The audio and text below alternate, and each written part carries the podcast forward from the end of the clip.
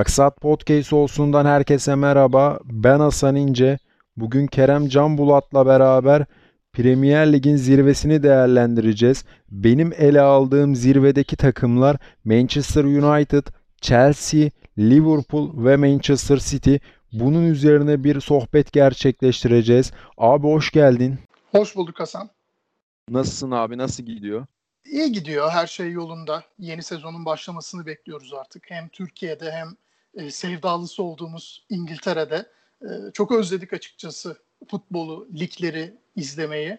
E, milli maçlar e, o yaramızı bir nebze olsun kapattı ama bence aynı yeri tutmuyor. E, o yüzden liglerin başlıyor olmasından dolayı heyecanlıyım.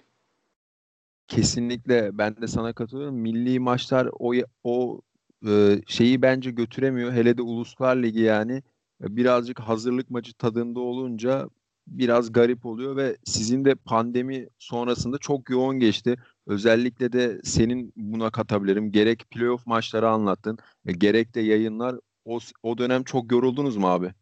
Yorulduk ama bence şu yaşanacak sezon e, çok daha farklı olacak. Yani neredeyse her gün maç olacak. E, lig maçları, kupa müsabakaları, e, Avrupa Ligi, Şampiyonlar Ligi derken e, bence spor medyası tarihinin en yoğun e, 8-9 aylık dönemini yaşayacağız gibi görünüyor. Hatta e, sadece liglerle ya da Avrupa kupalarıyla da sınırlı değil. O bitecek. Avrupa Şampiyonası başlayacak.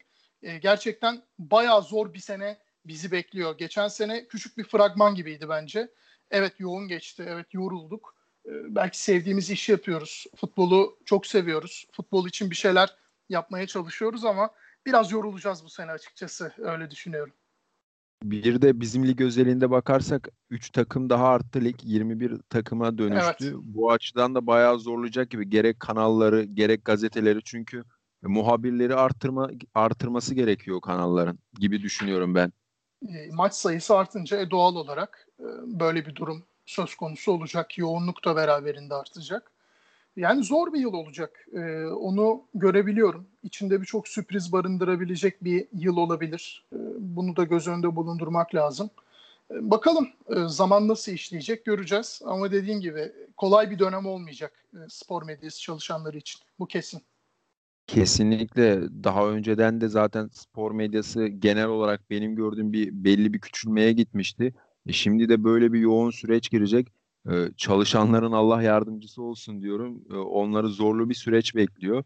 Ee, şimdi abi istersen hemen e, konu, e, konumuza dönelim. Chelsea, Manchester United, Liverpool'u ve City'yi konuşacağız demiştik. Ben sezona çok hızlı giren takımla hemen başlamak istiyorum.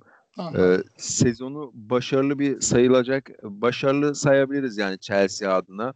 Ee, Lampard ilk sezonuna rağmen etkili işler yapmıştı. Hazard gibi takımın en iyi oyuncusu gitti ve buna rağmen e, takımı Şampiyonlar Ligi potasına sokmuştu ve e, en önemlisi de gözü hoş gelen ve insanları heyecanlandıran futbol oynatıyordu. E, yeni sezonda da transferleriyle adeta ambargo koydular lige. E, sen transferleri konuşacağız ama özellikle Chelsea Lampard birlikteliğini ilk sezona rağmen nasıl buldun? Yani ilk sezon için bence gayet iyiydi. Yani lige 4-0'lık bir United yenilgisiyle başladılar. Acaba e, her şey bir felaketle e, devam edecek mi diye düşündük. Aslında o gün çok da kötü oynamamışlardı. Epey de şutları, pozisyonları vardı ama ortaya çıkan sonuç hakikaten faciaydı. Sonrasında yine puan kayıpları yaşadılar ama e, Lampard bence genç takımı e, oldukça iyi toparladı. Yani Liverpool'un ve City'nin diğerlerinden bu kadar ayrıldığı bir sezonda ilk dört yarışı açıkçası e, önemliydi. İlk dördün içinde olmak önemliydi. İşte Manchester United, Chelsea, Leicester, Tottenham, Wolves hatta bu sene pek aday olmasa da Arsenal gibi netice itibariyle ilk dördü zorlayabilecek e, takımlar vardı. O takımlar aralarında da bence çok fazla bir seviye farkı da yoktu açıkçası Chelsea'nin. E, Leicester'ı da geçip e, pandemi sonrasında e, bence çok iyi bir netice elde ettiler. Yani dördüncülük e, sezona başlangıçta hedefleri miydi? Bence öyle olmalıydı ve e, hedefleyebilecekleri e, iyi bir noktaya ulaştılar. Yani üçüncülük en iyi netice olurdu Chelsea için. Ben öyle düşünüyordum sezon başlangıcında.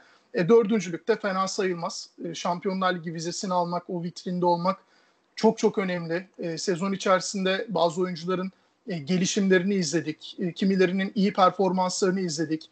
E, Pulisic e, hakikaten farklı bir noktaya çıkacağının sinyallerini verdi. E, Willian iyi bir sezon geçirdi. Belki e, Arsenal'da devam edecek ama bence performansı başarılıydı. E, Mason Mount'un neler yapacağını çok merak ediyordum. E, sınıfı geçtiği kanaatindeyim.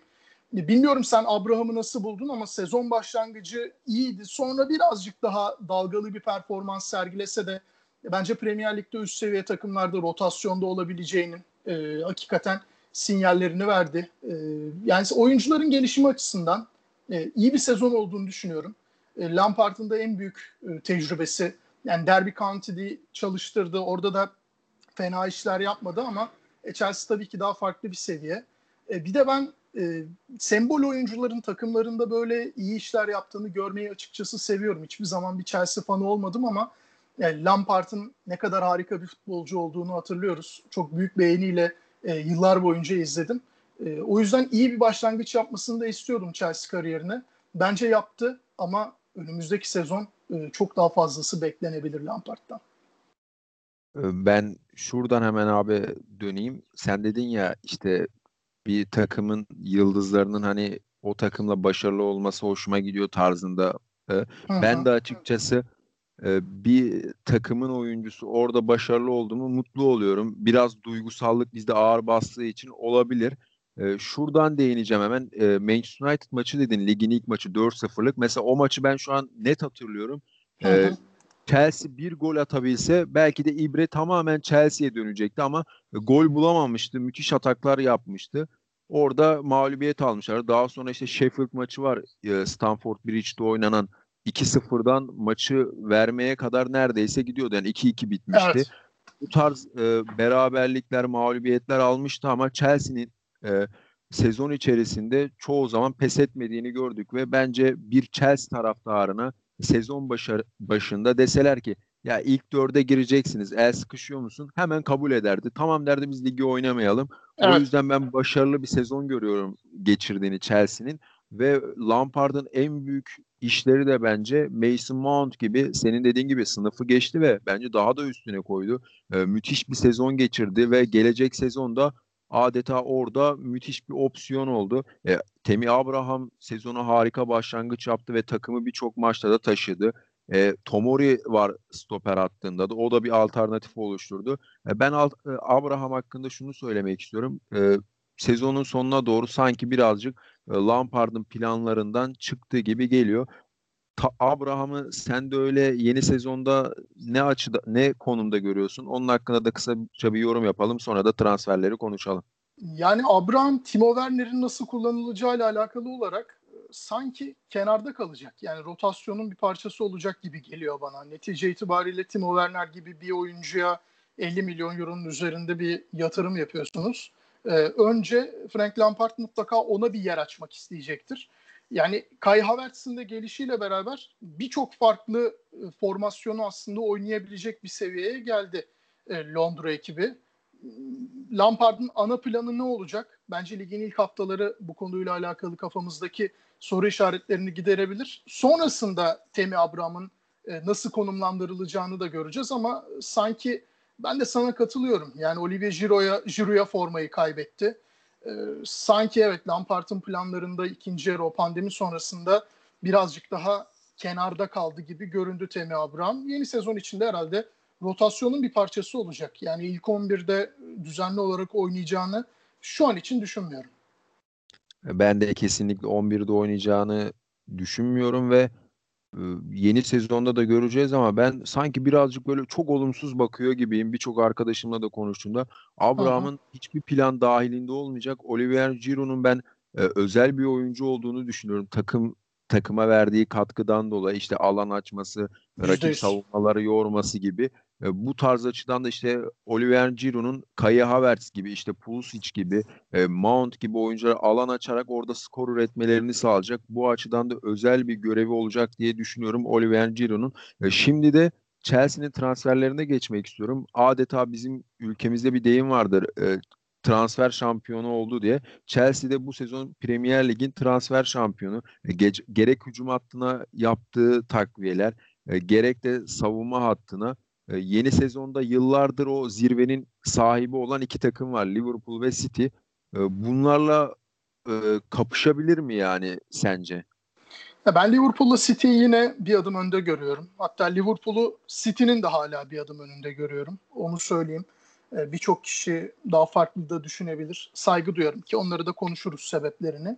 Ee, Chelsea geçtiğimiz sezon bittiğinde bu kadar fazla takviye yapacağını tahmin etmediğim için benim yine kafamda böyle dördüncülükte konumlandırmıştım yeni dönemde.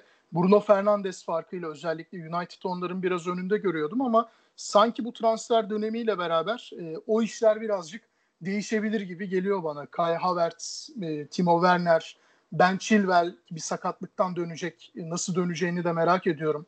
İşte Hakim Ziyech, e, Thiago Silva yine özel bir oyuncu. Yani bu 5 oyuncunun tamamını e, ilk 11'de konumlandırabilir Frank Lampard ve hakikaten bu isimleri tek tek saydığımızda e, bu takımın şampiyonluğa oynayabilecek bir takım olmasını insanlar e, isteyebilir, böyle düşünebilirler. Ama e, bu oyuncuların illaki beraber oynamak için bir adaptasyon sürecine ihtiyaçları olacak. Bu sene Chelsea şampiyonluk adayı olabilir mi? Bana çok kolay gelmiyor. Ama zirveyle aralarındaki puan farkı da işte 99-66 gibi yani 33 puanlık bir fark olmayacaktır. Daha yakından e, zirveyi takip edeceklerdir. Böyle düşünüyorum ama sezon bittiğinde yine şampiyon olacak takım kim olursa bence yine Liverpool olur. 15 ee, puan kadar gerisinde kalabileceğini düşünüyorum. Yani direkt olarak bu oyuncular geldiler, e, ligi domine ettiler. E, açıkçası böyle bir beklentim yok. Ama sezon içerisinde bütün dünya özellikle Kai Havertz'in e, ne kadar değerli, ne kadar farklı bir oyuncu olduğunu görecek. Bundesliga'yı da çok seviyoruz. E, takip etmeye de çalışıyoruz ama e, dünyanın vitrini Premier Lig açık söylemek gerekirse gerçek bu. Kai Havertz'in orada yaptığı işler çok değerliydi ama e, aslında insanların düşündüğünden daha kıymetli bir oyuncu olduğu bence Chelsea performansıyla anlaşılacak. Bu oyuncuların da beraber oynama alışkanlıklarını kazanmalarıyla beraber belki bir sonraki sezon e, Chelsea'nin çok daha ciddi bir şampiyonluk adayı olduğundan bahsedebiliriz. Abi söylediklerine kesinlikle katılıyorum. Ben bir Chelsea taraftarı olsam şu an düşünüyorum e, takımın bu sezonun hani şampiyon olarak bitirmesi tabii ki de ütopik olur. E, Liverpool gibi, City gibi yıllardır oralara oynayan, yıllardır o stresi çeken bir takım var zirvenin stresini. E, Chelsea'nin bir anda gelip de orada e, birinci olması veya o takımlarla denk e, yarış mücadele ver yarış mücadelesi vermesi birazcık e, zor gibi ama e, yine diyorum bir Chelsea taraftarı olarak takımın Liverpool ve City'nin hemen ardından böyle 3-5-10 puan farkıyla onları takip etse ben açıkçası e, başarısızlık görmem. Ama onların çok arkasında olup bir de ilk dördü garantileyemezse hani böyle ilk dört için mücadele eden bir takım haline dönüşürse bence çoğu taraftar başarısızlık olarak adlandırabilir. Hatta Lampard'a da çeşitli hani böyle ce, e, eleştiriler olur diye düşünüyorum. E, Kaya Havertz'le alakalı sana şunu söylemek istiyorum. E, ben açıkçası oyuncunun çok akıllı olduğunu, işte teknik kapasitesinin bayağı iyi olduğunu düşünüyorum ama benim en büyük çekincem adaptasyon ve fiziksel olarak biraz yumuşak olması beni birazcık bu konuda böyle şüphelendiriyor.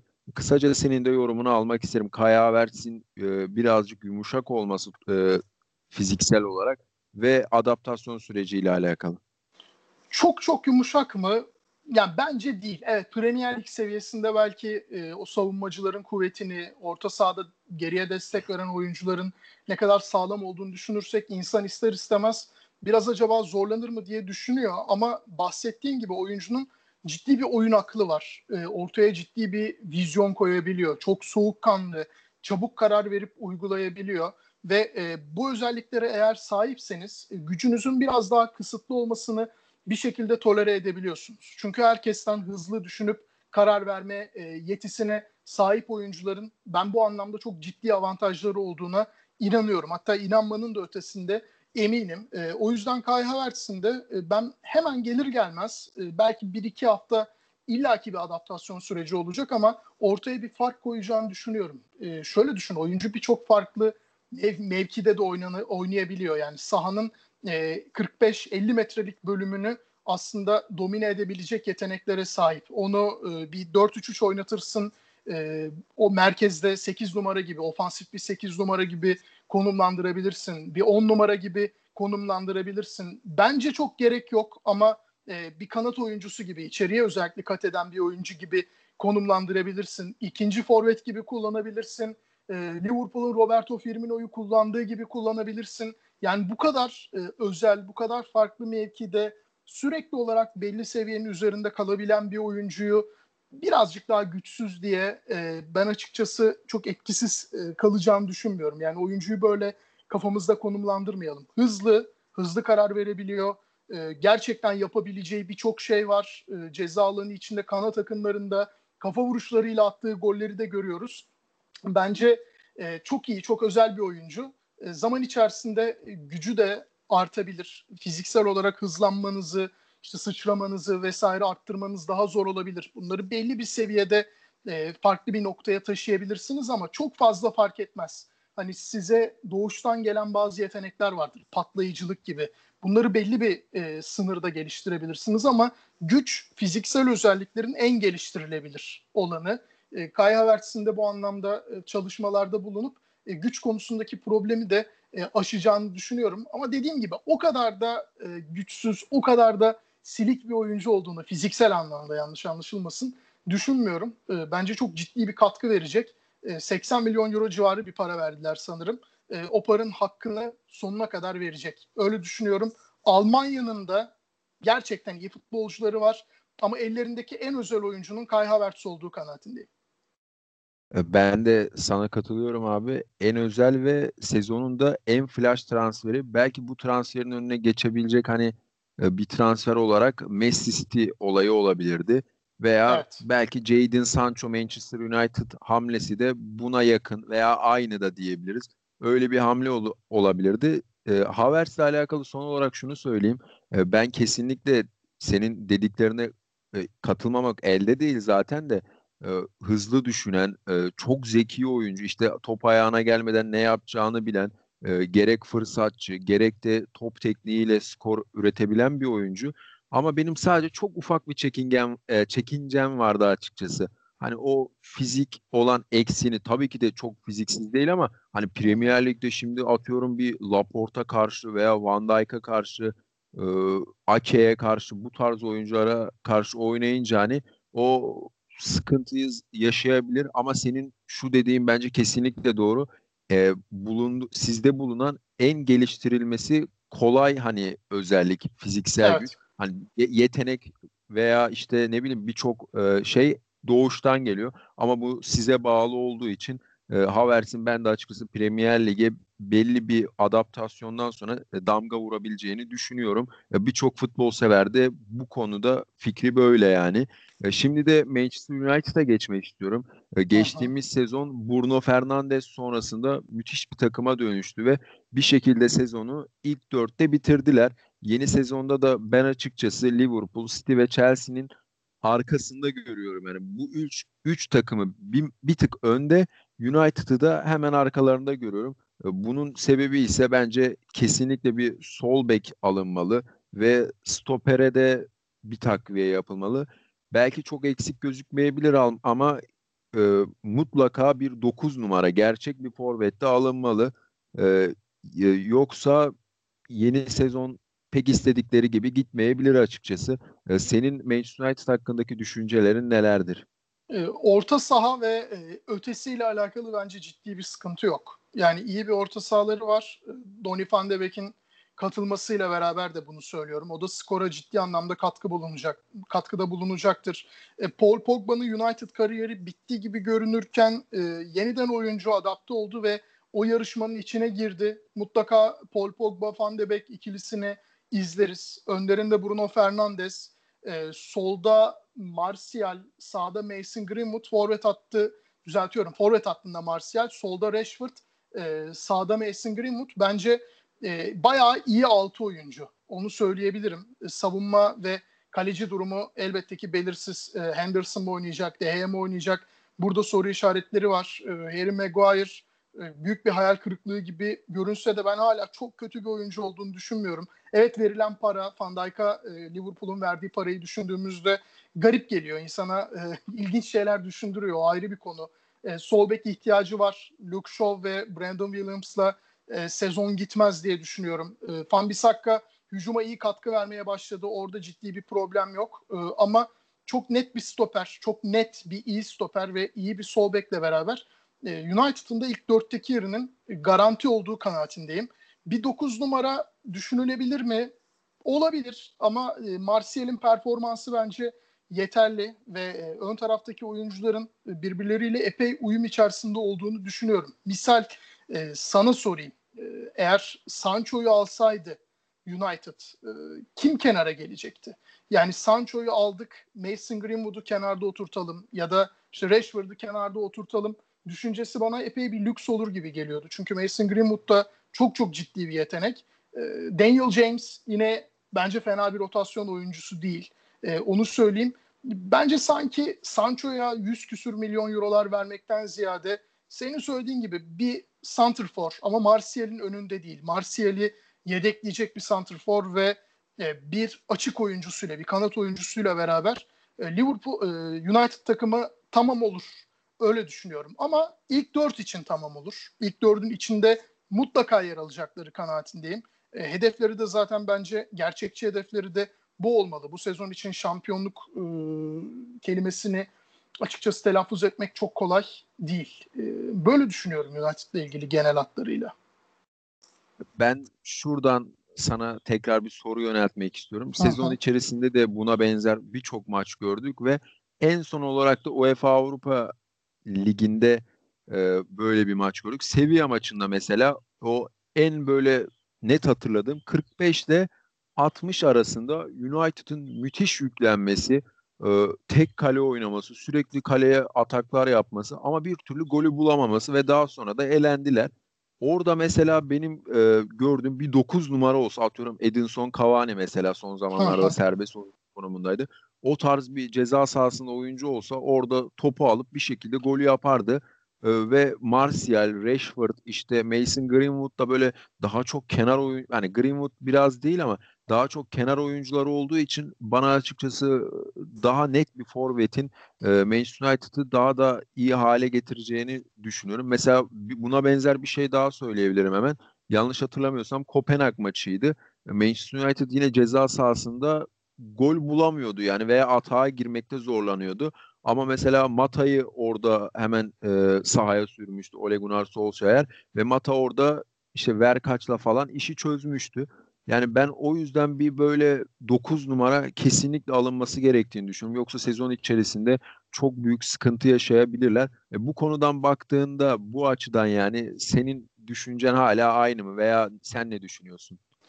Yedekleyebilecek bir 9 numara. Benim hala düşüncem bu. Evet Martial'le alakalı kafamdaki çekinceyi anlıyorum. Daha çok sol tarafa yakın e, topu orada alıp hareketlendiği zaman daha etkili olabilen bir oyuncu. Ki zaten kariyerinin aslında önemli bölümünde de e, yine sol açıkta yani belki üçüncü bir forvet olarak 4-3-3 gibi bir sistem düşündüğümüzde sol tarafa daha yakın, oraya daha yatkın bir oyuncu gibi görünebilir. Ama geçen sezonki performansıyla ben kendisini geliştirdiğini birazcık daha ön tarafa adapte olduğunu düşünüyorum. Özellikle sezonun ikinci yarısında e, teknik direktörler ister istemez bir kadro kuracakları zaman şunu düşünürler. Ya benim elimde bir oyuncu var.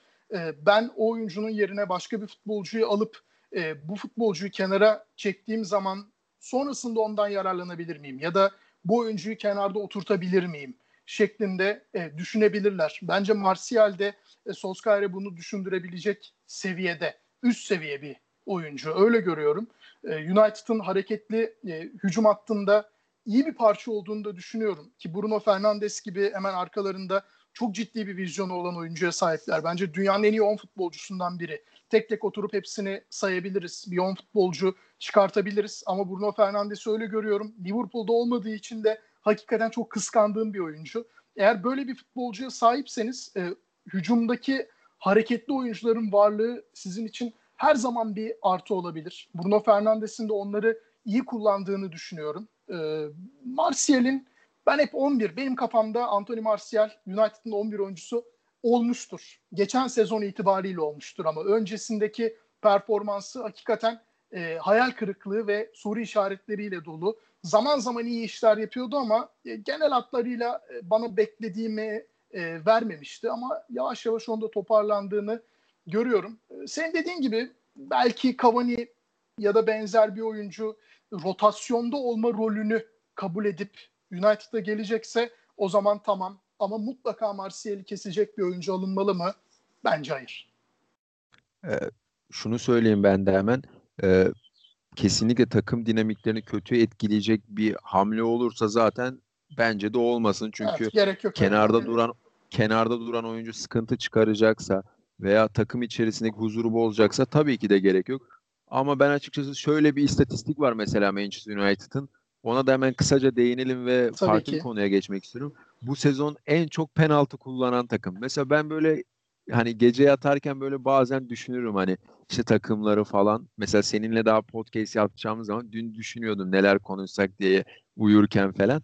Ee, tabii ki de zor bir konu değil yani böyle sanki çok detaylı bir şey çıkarmadık ama Mesela United neden 21 penaltı kullandı? Benim aklıma hemen şu geldi. E, United'ın 3 oyuncusu da e, kenar oyuncusu sayılabilecek evet. tarzda. İşte Rashford, e, Martial, Greenwood. E, bu oyuncular ceza sahasında buluştuğu zaman topla hep böyle bir hamle daha yapmak istiyor vurmadan önce. E, bu hamleyi yaparken de rakip savunma bir müdahale yapıyor. Penaltı oluyor. E, bu yüzden de daha çok penaltı kazanan takım haline geliyor. Hani bu tarz olaylardan dolayı açıkçası benim e, net bir golcü, net bir hemen vuruş yapabilecek oyuncunun alınması gerektiğini düşünüyorum. Penaltı oluşumuyla alakalı düşündüğün şey kesinlikle doğru. Ama işte o da Marsilya'ya mesela bir artı olarak yazıyor. Yani oyuncuların e, şöyle düşün. Net bir vuruş yapmayıp topu tekrar eveleyip geveledikleri için penaltı oluyor devamında diye de düşünebiliriz. Ama şöyle de düşünebiliriz. Oyuncular topla beraber çok hareketliler. Dribbling kabiliyetleri yüksek ve savunmaları zor durumda bıraktıkları için kolay penaltı alabiliyorlar. Bu da iyi tarafından bakarsak böyle düşünebiliriz. Net bir santrfor oyun planı içerisinde daha farklı bir oyuncunun bulunması her zaman iyidir. O açıdan gerekli olabilir.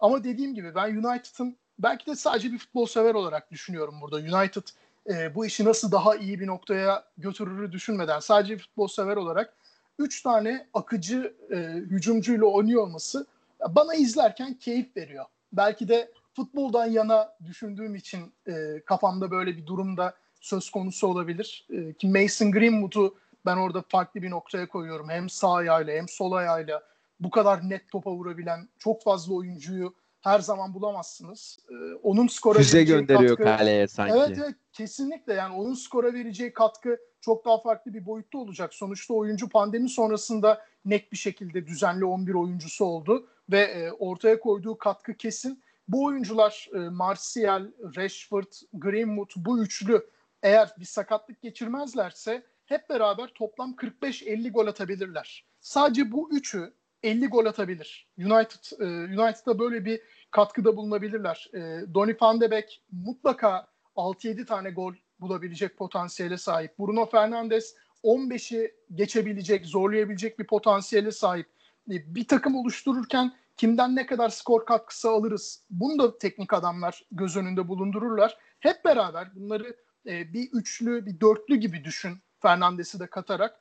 Bence uyumlular. Bence bir arada güzel görünüyorlar. E, sezona nasıl girecekleri de açıkçası sezonun kalanıyla alakalı belirleyici olacak.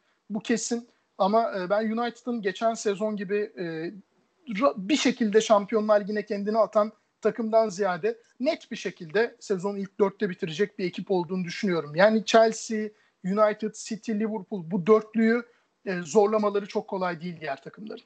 E, şu an için kadro eğer hedef ilk dörtte olmaksa ki bence gerçekçi hedef bu yeterli. Böyle düşünelim. E, Martial'in, Greenwood'un, Rashford'un, Fernandes'in hep beraber gelişimlerini izleyelim. E, sonrasında belki önümüzdeki sezonla alakalı daha farklı planlamalar da yapılabilir. E, orta saha oyuncularına değinin. Hemen oradan bir soru yöneltmek istiyorum. Sosyal medyada da bunu çok gördük. İşte Van de Beek, Pogba ve önlerinde Bruno Fernandes üçlüsü Aha. olacak gibi. Sen de bu üçlüyü saydın açıkçası. Ee, ama birçok insanda böyle orta saha mı olur işte çok yumuşak olur. İşte Premier Lig'de bu orta sahayla çok bir iş yapamazsınız. E, sen ne düşünüyorsun abi? Kısaca bir yorumunu almak isterim açıkçası. Çok sert görünmüyor o kesin. Belki Bruno Fernandes'in biraz daha geride e, o ikiliye destek vermek için konumlanması gerekebilir. Ama e, bu takım topu alır ve çok istisnai rakiplere karşı e, City'yi belki bir kenara koyalım. E, Liverpool'a karşı oynadıklarında Liverpool'un o günkü e, taktik seviyesine göre e, bu durumu değerlendirelim. E, topu ağırlıklı olarak kendisinde tutacak United takımı. Bir kere bu kesin. E, kendi alanında rakibi beklediği zaman hızlı hücumlarda çok ciddi skor üretme potansiyeli var. Öndeki üçlü artı Fernandes artı Van de Beek'in ceza alanına yapacağı koşular e, bunlar da United için hücumda bazı opsiyonlar olacaktır. Yumuşak mı kağıt üstünde? Belki biraz ama yine ben aynı noktaya geleceğim. Kai Havertz noktasında konuştuğumuz e, hızlı oynayabilecek bir oyuncudan hızlı oynayabilecek bir takıma belki geçiş yapmak gibi olacak ama bu hızlı bir takım, topu ayağında tutabilen bir takım her zaman e, bir avantaj sahibi olur hücumda. Bu takım her maç gol yer mi?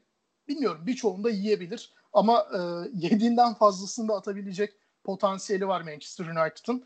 Pogba'nın da e, o 8 numara rolünü e, ciddi anlamda geçen sene Fernandes'in gelişiyle beraber benimsediğini gördük. Orada fiziksel olarak hazır olması ve ortaya sertlik koyması gereken oyuncu artık bu dakikadan sonra Paul Pogba e, ona daha farklı bir rol mutlaka düşecek. E, Fransız oyuncunun bunu ne kadar benimseyip benimsemeyeceği de United'ın orta alandaki o sertliğine e, bir katkıda bulunacak. Evet sürekli olarak ondan geçmişte top kaptığını ya da rakip orta saha oyuncularının çok zorladığını her zaman görmedik. İstisnai zamanlar, istisnai durumlar olmuştur. Bunu her zaman görmedik. E, ama bu sezon eğer bunu yapabilirse, böyle bir oyuncuya kendini evirebilirse e, United'a o anlamda belki desteği verebilir. Ama genel hatlarıyla evet çok sert bir orta saha değil. E, bu kesin. Ama ben işin hücum e, tarafına daha fazla bakıyorum. Daha farklı bir şekilde e, o tarafa bakıyorum. Abi senin dediğini şuna da benzetebiliriz. Sanki hani bir söz vardır. Her zaman işte defans yapmak e, topun arkasına geçmek değildir. Yani top sizde de durduğunda zaten defans yapmış oluyorsunuz sonuçta. Topu koruyorsunuz. Evet. Belki United'da işte orta sahası birazcık böyle e, yumuşak görünebilir ama eğer top onlarda kalacaksa veya sürekli ataklar gerçekleştirecekse çok da önemi yok. Ama yine de tabii ki de zorlu deplasmanlarda veya zorlu maçlarda farklı bir hamleler gelebilir. Orada da müthiş oyuncular var işte Matic gibi e, veya şu an adını unuttum e, diğer genç oyuncu Manchester United'ın altyapısında defansif orta saha oynayan e, McTominay. Heh, McTominay o da var mesela. Böyle de çok iyi oyuncular var orta sahada rotasyon olarak. Evet. Fred var. Zaman zaman ofansif görevde yapabilecek e, Mata var.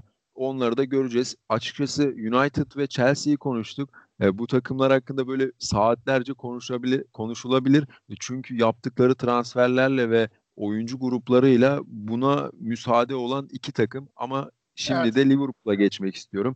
Ee, Çok sen küçük de bir, bir şey söyleyeyim taraf... arada. Tabii, Liverpool'dan tabii, bahsedelim. Tabii. Yine United'la alakalı. Sen de hatırlattın orada Scott McTominay'in, e, Nemanja Matic'in varlıklarını. O oyuncuları da bir kenara atmayalım. Evet kafamızda Van de Beek'li, Pogba'lı, Fernandes'li bir orta saha oluşturuyor olabiliriz ama maçın zorluk seviyesine göre e, Solskjaer'in tercihlerinden bir tanesi Matic ya da McTominay olabilir. Yani orta sahayı sertleştirmenin e, sertleştirmeye yardımcı olabilecek oyuncular bunlar. Mutlaka sezona bir 11 ile başlayıp sonsuza kadar her maçı 11'i kullanacaksınız diye bir kaide yok. Önemli olan da zaten bir teknik adamın o esnekliği gösterebilmesi. Duruma göre Van de Beek kenara gelebilir. İşte City ile oynuyor, oynuyorken Matic'ten ya da McTominay'den yararlanabilirsiniz. E, bunlar da bir teknik direktör için her zaman opsiyondur. Bunu da unutmayalım. Mesela esneklik dedin abi. Sarri'nin Chelsea'de en çok eleştirildiği konuda sürekli aynı düzen, sürekli aynı değişiklikler, aynı Aha. kadro. E, bundan dolayı çok eleştiriliyordu. E, Ole Gunnar Solskjaer'in elinde çok alternatifli kadro mu var? Belki kısmen diyebiliriz. Ama dediğin gibi işte lig kupasını düşününce FA Cup'ı, Şampiyonlar Ligi'ni ve Premier Lig var.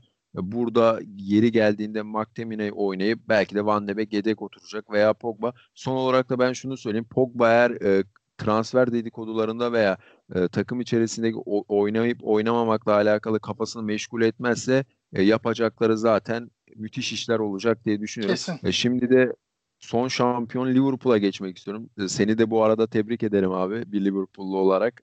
Teşekkür Senin ederim. Liverpool Çok bekledik. Için. ben açıkçası çok sevmezsin belki Manchester City'yi destekliyorum açıkçası Pep Guardiola'dan dolayı özellikle. Ee, geçti, geçtiğimiz sezon hani Liverpool fantastik bir sezon geçirmişti ve e, sonunda da şampiyonluk gelmişti. Belki de bir daha böyle bir eşi benzeri zor görülecek bir şey yaptılar. E, lige haftalar kala, aylar kala şampiyonluğun garantilemediler ama en önemli ismi oldular. E, nerede herkes lig bitti diye bakmıştı. Ama benim açıkçası bu sezon için bazı soru işaretlerim var. İşte Manchester United, Chelsea, keza Manchester City'yi de buna sayabiliriz.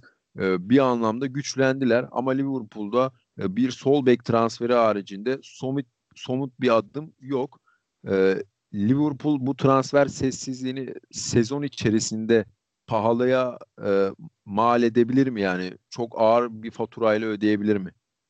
Yani çok ağır bir fatura ne olabilir? Yani şampiyonluğun kaçması olabilir. Yani Liverpool e, ne olursa olsun yeni sezon bittiğinde ilk ikide olacaktır. Yani Liverpool sadece Chelsea ile, e, United'la, City ile oynamayacak. Yani ligde 16 takım daha var. E, belki büyük maçları bu kadar net domine eden bir Liverpool görmeyebiliriz. Belki bu takımların aralarında oynadıkları e, maçlarda puanlar biraz e, paylaşılabilir. Ama şampiyonluğu e, bence bu maçlar belirlemeyecek. Yani şampiyonluğu ligin diğer takımlarıyla oynanan karşılaşmaların ben belirleyeceğini düşünüyorum. Çünkü yine Liverpool'la City'nin diğerlerinden dediğim gibi yani bir 15'er puan önünde ligi bitirme ihtimallerinin daha yüksek olduğu kanaatindeyim. Liverpool'u hala e, yeni sezonda şampiyonluk favorisi olarak görüyorum. Tek bir sıkıntı var benim kafamda e, Liverpool'la alakalı. Çok uzun seneler beklenen bir şampiyonluk vardı. Şampiyonlar Ligi'nde final geldi, Şampiyonlar Ligi şampiyonluğu geldi. En son e, lig kupasını Liverpool Müzesi'ne götürdü. Ligi 30 yıl sonra şampiyon bitirdi. Acaba kadroda bir doymuşluk hissiyatı olabilir mi? Mesela bunu Jurgen Klopp Dortmund'dayken yaşadı takım düşme hattına kadar inmişti hatırlayacaksın. Ve e, onun oradaki yeri tartışılmaya başlanmıştı ki zaten sezon bittiğinde de Dortmund'dan ayrıldı. Tuchel geldi vesaire. Ondan sonra daha farklı bir süreç yaşandı. Oyuncular acaba mental olarak nasıllar? Hep e, işte mental canavarlar olarak geçtiğimiz sezon boyunca takım adlandırıldı. Geri düşse bile kaybetmeyen, kazanacağını hissettiren bir takım vardı. E, kadro kalitesiyle alakalı hala bir sıkıntı yok. Bence dünyanın en iyi savunma hattına sahip. Dünyanın en iyi iki kalecisinden birine sahip. Alisson dünyanın en iyisi diyen birine itiraz etmem. E, Oblak diyen birine itiraz etmem. Neuer diyen birine de e, yine çok itiraz etmem ama e, Şampiyonlar Ligi performansıyla Alman kaleci bence e, biraz insanların gözünde olduğundan daha e, üst seviyeye çıktı çok üst seviye bir kaleci. Hala dünyanın en iyi 4-5 kalecisinden biridir. O ayrı konu ama ben yine Alisson'u daha farklı bir noktaya yazıyorum. Kıyasladığımızda böyle bir savunma hattına e, sahipsiniz. Van Dijk, Robertson, Trent gibi oyuncular e, hakikaten çok özel oyuncular. E, bir kere takımın en önemli artısı bu. Orta sahadan gelen savunmaya ciddi bir destek var. E, Fabinho'yu orada yazabiliriz. Hücum hattında zaten herhangi bir problem yok ama oyuncuların hep bir sakatlık ihtimallerini düşünüp e, bazı takviyeler belki yapılabilir. E, hep onunla alakalı benim kafamda bir soru işareti var. Mesela Salah ya da Mane sezonu kapatsa Liverpool ne yapacak? Yani bu işte o zaman çok ciddi bir problemi beraberinde getirebilir. Firmino sakatlansa, sezonu kapatsa Salah ya da Mane'nin verimi düşecek mi? Kesinlikle düşecek.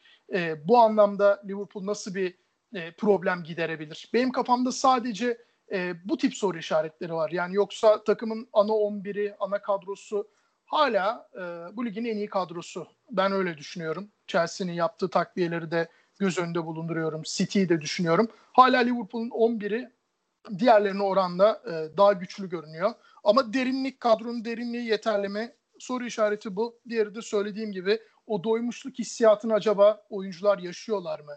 E, yeni sezonu nasıl bekliyorlar? Bir heyecan duyuyorlar mı yeni dönem için? Bence bunlar Liverpool adına belirleyici olacak. E, kesinlikle özellikle altını çizdiğin iki noktaya ben de çok merak ediyorum. O doymuşluk hissi gerçekten çok kötü bir şey. Takım doyduğunu, oyuncular doyduğu zaman performansları bir anda aşağılara iniyor.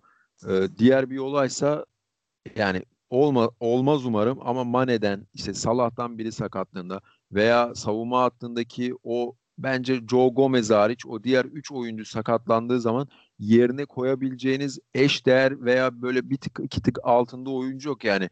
O yüzden büyük sıkıntılar yaşayabilir Liverpool. Ben de açıkçası bunu sezon içerisinde merak ediyorum. Merak ettiğim nokta tabii ki de sakatlık olayı değil ama e, takımda doymuşluk nasıl olacak? O mentaliteyi nasıl koruyacaklar diye e, bunu merak ediyorum. Ve kadro derinliği de mesela ilk 11 olarak belki Premier Lig'deki en iyi takım Liverpool ama e, rotasyon olayını düşündüğümüz zaman bence şu anda Chelsea ve City Liverpool'un önünde. E, umarım böyle bir şanssızlık olup sakatlık yaşamazlar. Yoksa bir anda senaryo tam tersine dönebilir. E, şimdi de bir diğer Liverpool için önemli konu ise birçok taraftarın da tepkisini e, gördüğüm e, Wijnaldum gidecek, Thiago gelecek gibi haberler görüyoruz dış basında. E, bu konu hakkında da senin yorumunu almak isterim. Ha, Wijnaldum'u çok seviyorum. Çok değerli bir oyuncu olduğunu düşünüyorum. E, hatta yani kulübün mutlaka son yıllardaki özel isimlerinden biri. Hep o Barcelona maçında oyuna sonradan girip yaptığı katkı aklıma geliyor ama e, yani insanlar kusura bakmasın ben bu değişikliğin altında imza atarım. Evet Wijnaldum iyi bir oyuncu ama takımın orta alanına baktığımızda gerçek anlamda e, pasör özellikleri çok üst seviyede, inanılmaz kreatif diyebileceğimiz bir futbolcu bence yok. Yani Naby Keita benim çok ümitli olduğum bir oyuncuydu. Hala çok özel bir futbolcu olduğunu düşünüyorum ama onun verdiği katkı şu ana kadar sınırlı kaldı. O üstte e, bu katkısını üst seviyeye çekerse daha farklı bir şeyden söz edebiliriz. Daha farklı bir oyuncudan söz edebiliriz. Ama Thiago'da bu konuda bir garanti var. Yani Thiago eğer bu takımın içerisine katılırsa mutlaka takımın yaratıcılığına sınıf atlatacak. Ben böyle düşünüyorum. İkisini kafa kafaya değişirim. Eğer Thiago gelecekse Wijnaldum'un gitmesini e, çok büyük bir problem etmeyeceğim. E, benim kafamda açıkçası bu konu net. Ha, Wijnaldum kalır, Thiago gelir. E, Wijnaldum bir şekilde rotasyonun parçası olursa bundan daha çok memnun olurum. Ama tabii ki kulübün bütçesi ve planlarını açıkçası bilmiyoruz. E, kulübün içindekiler kadar kimse de bunu bilmiyor. Belki kadroyu e, boşaltma düşüncesi de olabilir. E, Wijnaldum ya da benzeri oyuncuları e, elden çıkarmayın. Süperstar diyemeyeceğimiz ama faydalı, yararlı oyuncuların bazılarını elden çıkartıp onların yerine daha iyilerini alma düşüncesi olabilir. Böyle görüyorum bu transfer hamlesini yani. Evet Wijnaldum iyi oyuncu. İtirazım yok. Ben de seviyorum ama Thiago çok üst düzey bir oyuncu ve e, Liverpool'a çok ciddi bir katkı yapacağını düşünüyorum. E, Wijnaldum hakkında ben şunu söyleyebilirim. Müthiş bir enerjisi olan e, Liverpool'a çok büyük bir güç kattığını düşünüyorum ben açıkçası. Çok belki hani aslında PSV'de 10 numara olarak oynasa da çok gösterişli bir futbolu yok açıkçası. Ama Liverpool'a verdiği katkının çok özel olduğunu düşünüyorum Kesinlikle. ben. E, Thiago hakkında ise bazı ufak tefek herkesin olduğu gibi benim de soru işaretlerim var. Mesela e, bu oyuncunun son dönemlerde büyük sakatlık problemleri yaşaması gibi. Evet o bir sorun. E, bir, di- bir diğer olay ise e, Premier Lig'in temposuyla Bundesliga'nın temposu aynı değil. E, o tempo sorununda da sıkıntı yaşar mı onu da bilmiyorum ama şunu da ekleyeyim. E, Thiago müthiş bir oyuncu. Çok özel işte belki de 20 tane orta saha saysak Thiago içinde olur muhtemelen.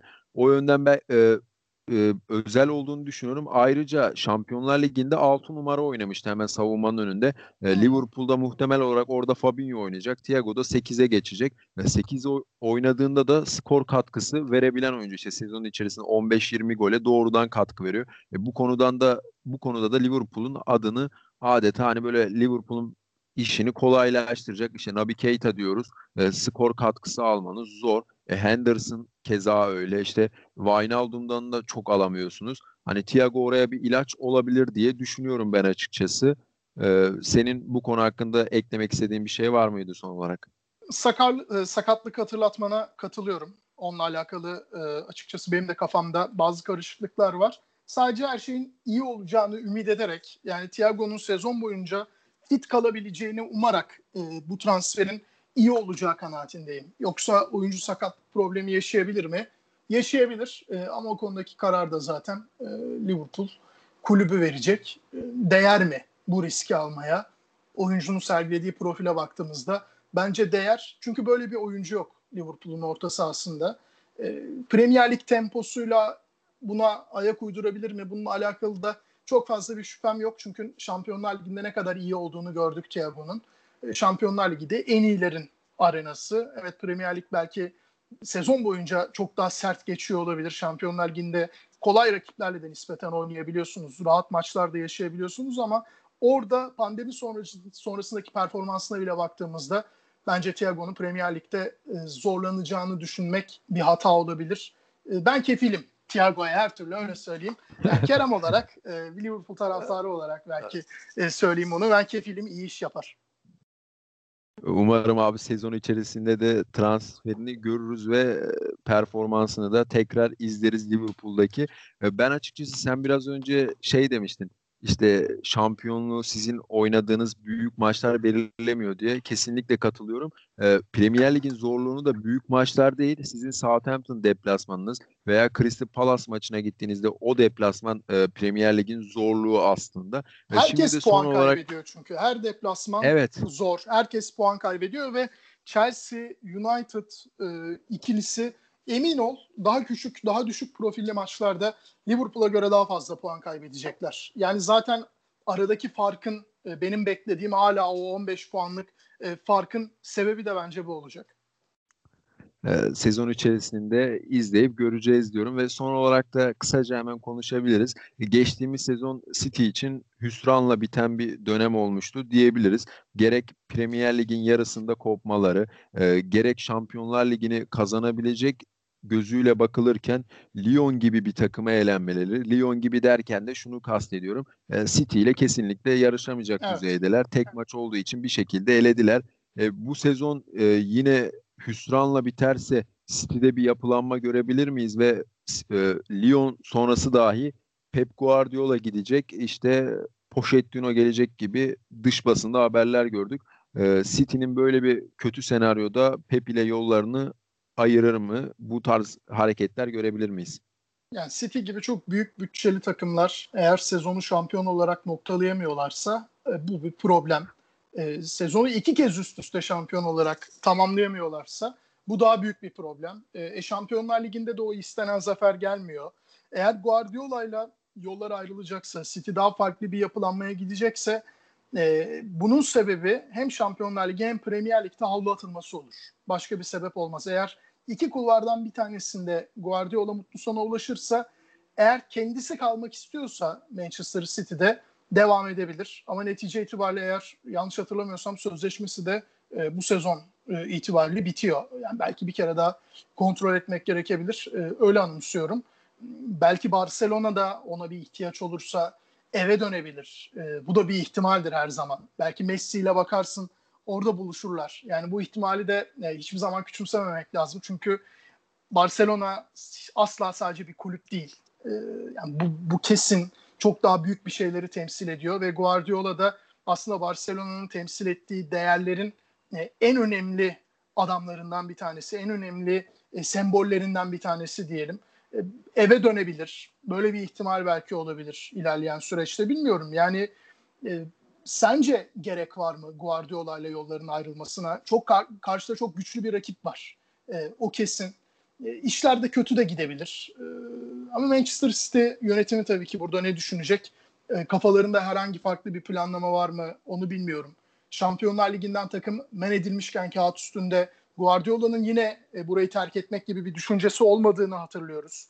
E, bu da aslında kulübe aidiyet duyduğunu, burada kalmaktan memnun olduğunu da hissettiriyor. Yani Guardiola aslında burada ne düşünürse, ne isterse biraz o olur gibi geliyor bana. Çok facia tablolar yaşanmazsa.